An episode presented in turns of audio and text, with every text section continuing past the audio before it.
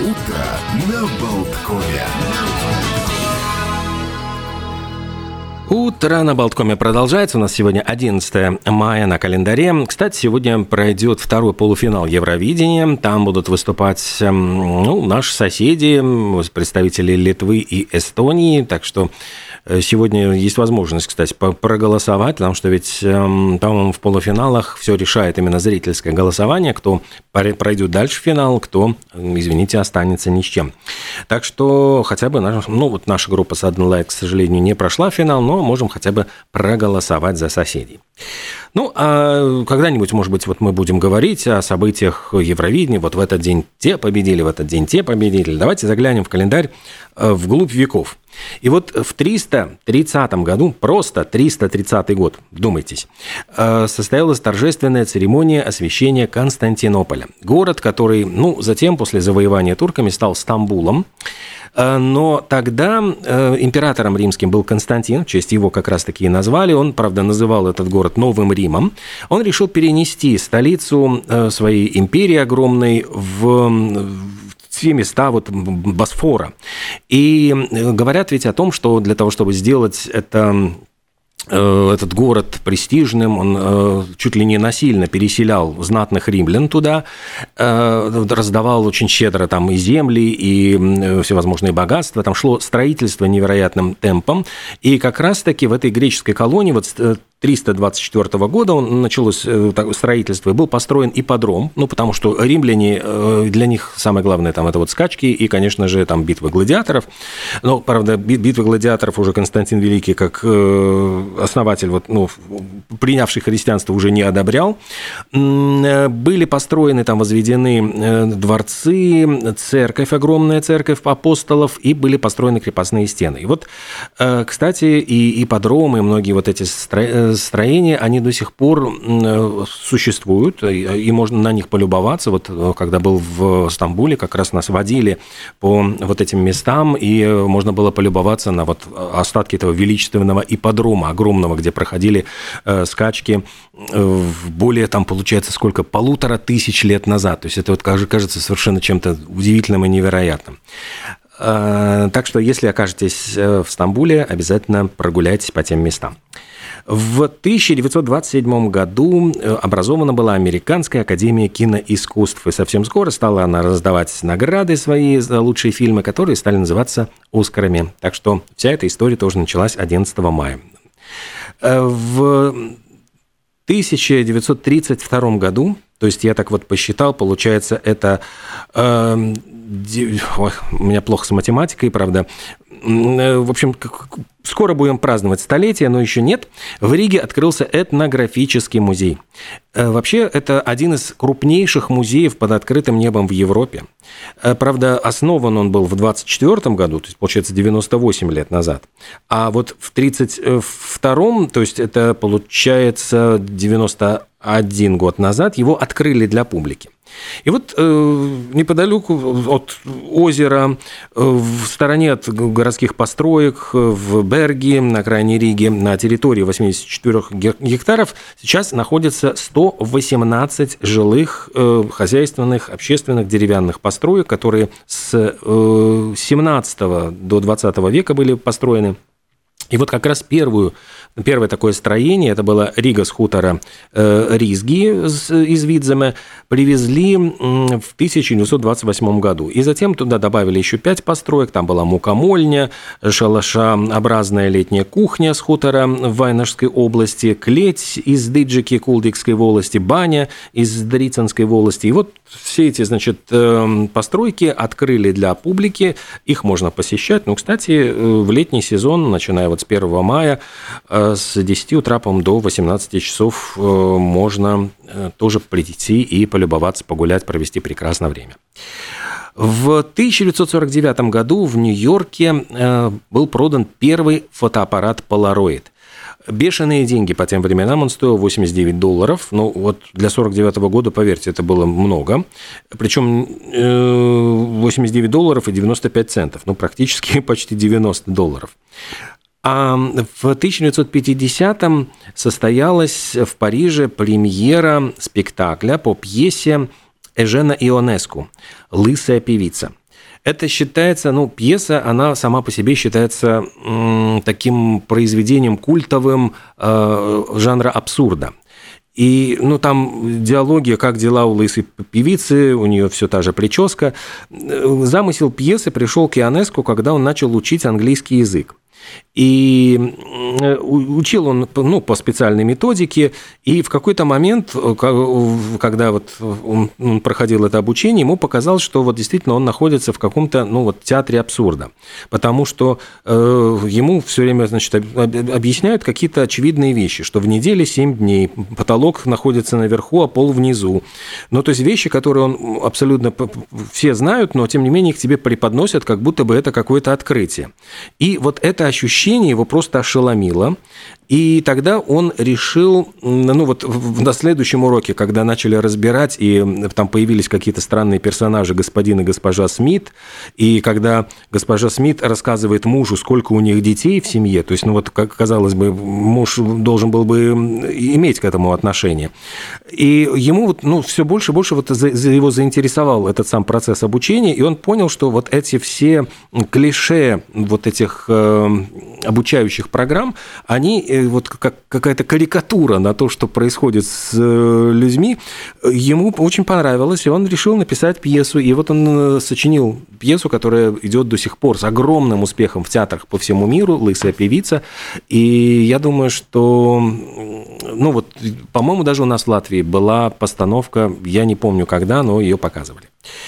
Кстати говоря, про театр у нас в не круглая дата, но тем не менее. В 1981 году в Лондоне состоялась в этот день премьера мюзикла Эндрю Ллойда Уэббера «Кошки». Э, это один из самых долгоиграющих мюзиклов тоже мира. Его показывали там больше 20 лет. Там в Лондоне, по-моему, э, последнее представление состоялось в 2002 году. Это на Бродвее, это тоже одно из самых продолжительных бродвейских шоу, которое опередило другое шоу, кстати, тоже Уэббера «Призрак оперы».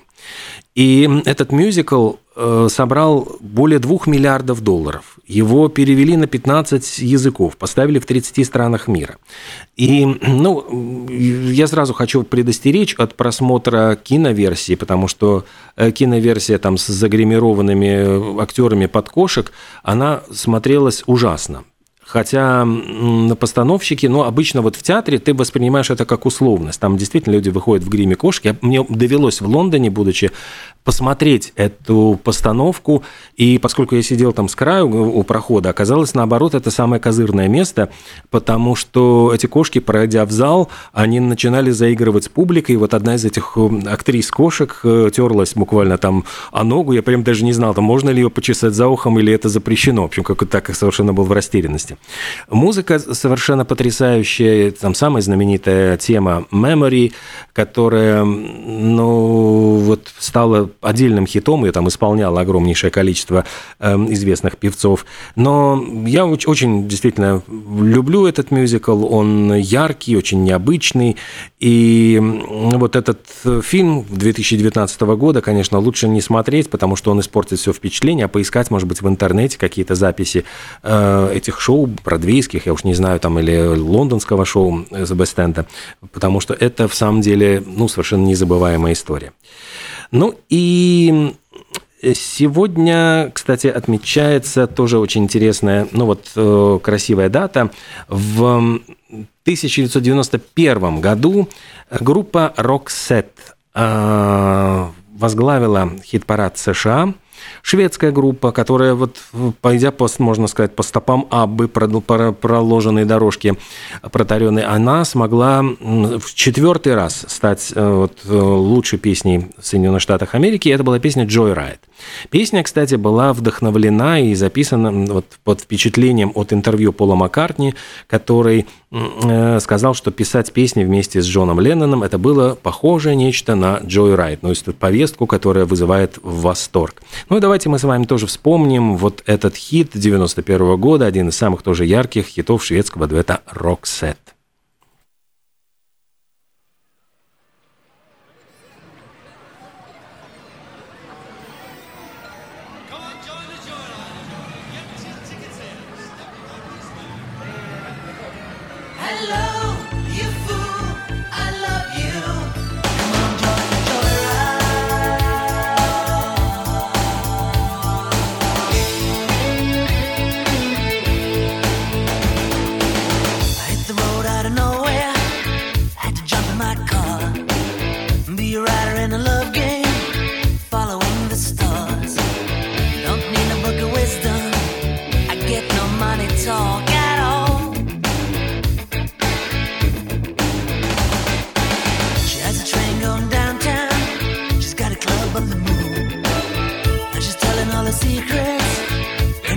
She's the heart of the fun fair. She got me whistling a pride.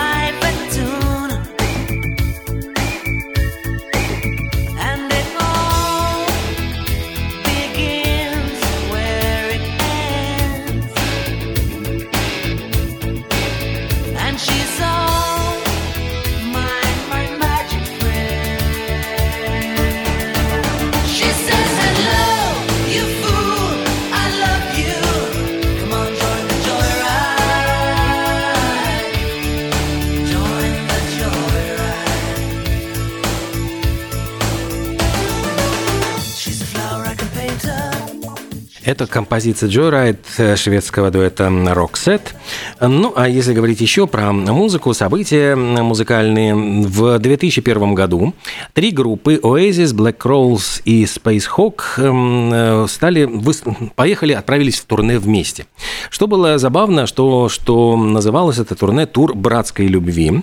Они выступали там в Лас-Вегасе, э, еще в ряде мест, но дело в том, что во всех этих трех группах играют по пары братьев. Ну, соответственно, Ноэль и Лиам Галлахер, Крис и Рич Робинсон, Ройстон и Энтони Лэгдоны. То есть это э, довольно любопытный пример, вот когда три группы, в которых, э, в каждой из которых играют пары братьев.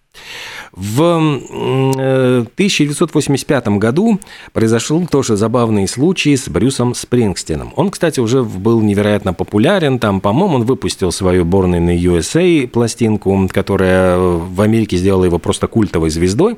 Так вот, он отправился с группой друзей э, повеселиться. Э, ну, у него был мальчишник в Лейк Освего в штате Орегон. Вот буквально накануне свадьбы с Джулианой Филлипс.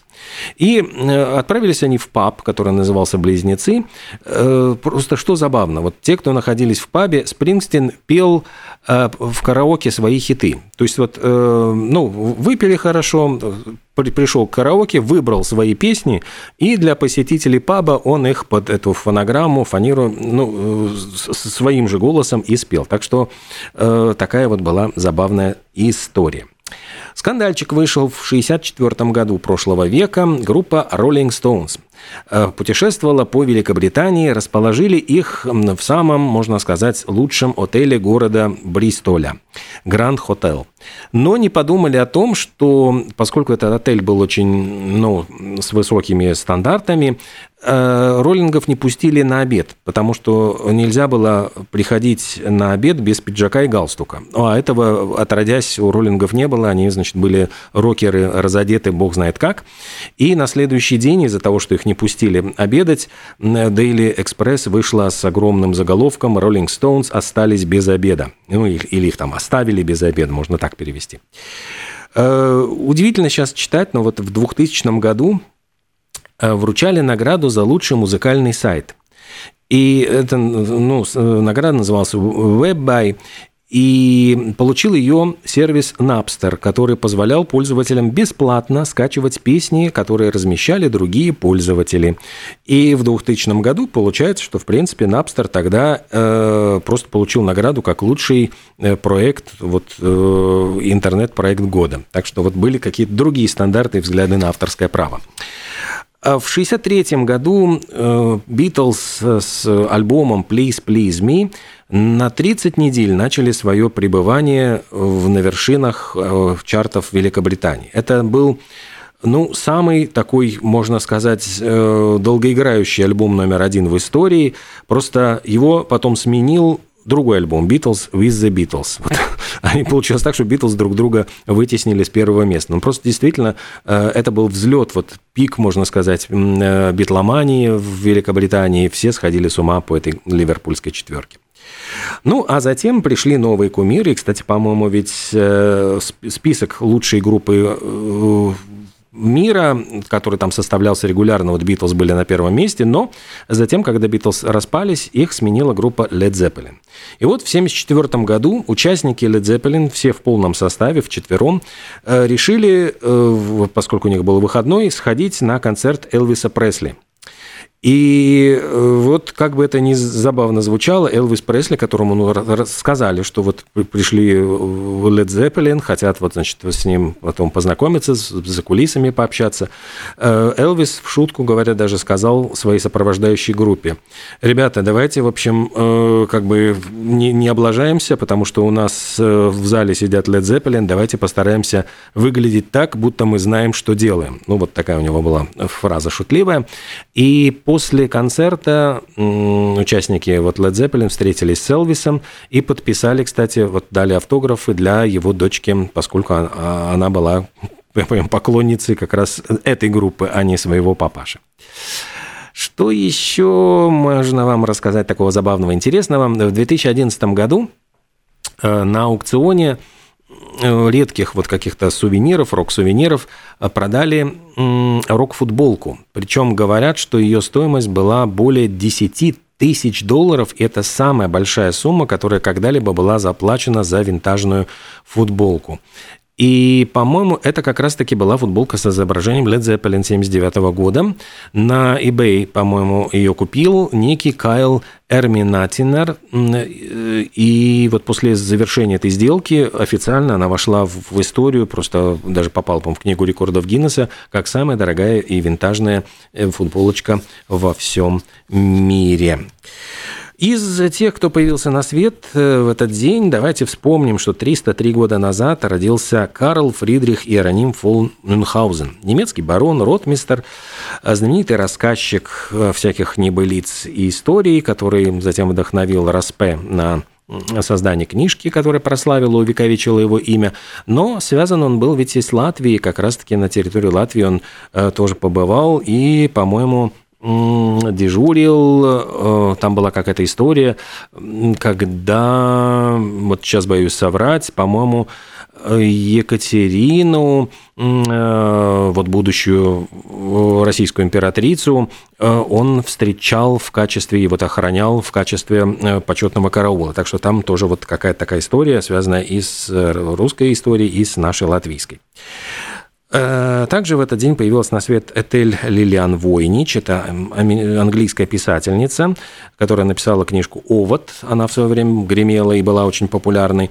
Ну и почти, ах, опять не круглая дата, но 1904 год, 119 лет назад, э, появился на свет Сальвадор Дали, знаменитый испанский живописец, сюрреалист, график, скульптор, ну и писатель. Также, кстати, кстати, в этот день родилась и французская манекенщица и актриса Летиция Каста, которая была, по-моему, даже символом Франции, Марианны какое-то время. Так что э, олицетворением женской красоты и очарования.